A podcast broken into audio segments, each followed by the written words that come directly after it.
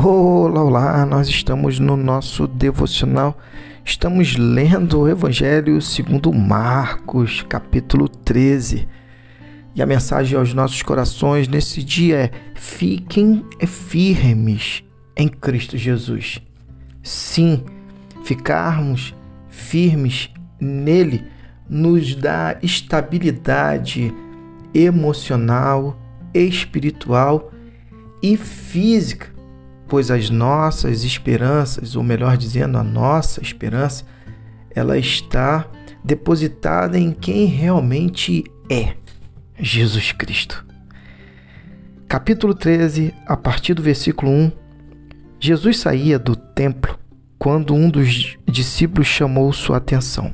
Mestre, olha para essas pedras, essas construções. Jesus disse: vocês estão impressionados com essa arquitetura é, grandiosa? Tudo isso será um monte de ruínas até a última pedra. Mais tarde, enquanto ele estava sentado no Monte das Oliveiras, no local onde é, podia avistar o templo, Pedro, Tiago, João e André foram conversar com ele. Quando essas coisas vão acontecer? Que sinal teremos de que tudo caminha para um desfecho, Jesus explicou: Cuidado com os falsos profetas do fim dos tempos. Muitos líderes com identidade falsa alegarão: Eu sou o Messias. Eles vão enganar muita gente. Quando ouvirem falar de guerras e ameaças de guerras, não entrem em pânico. Serão notícias comuns não um sinal do fim. Haverá cada vez mais guerra entre as nações e conflito entre os líderes.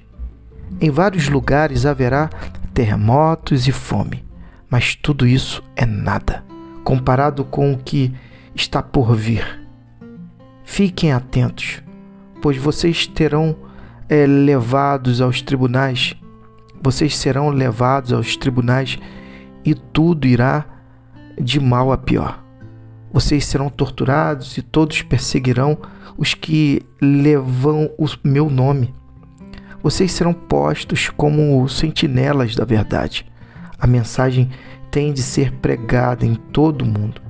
Quando traírem vocês e os levarem aos tribunais, não se preocupem com o que dizer. Quando chegar o momento, digam o que estiver no coração o Espírito Santo dará testemunho por intermédio de vocês. Haverá irmão matando irmão, pai matando filho, filho matando os pais, todos odiarão vocês por causa do meu nome. Fiquem firmes. Isso é necessário. Fiquem firmes até o fim.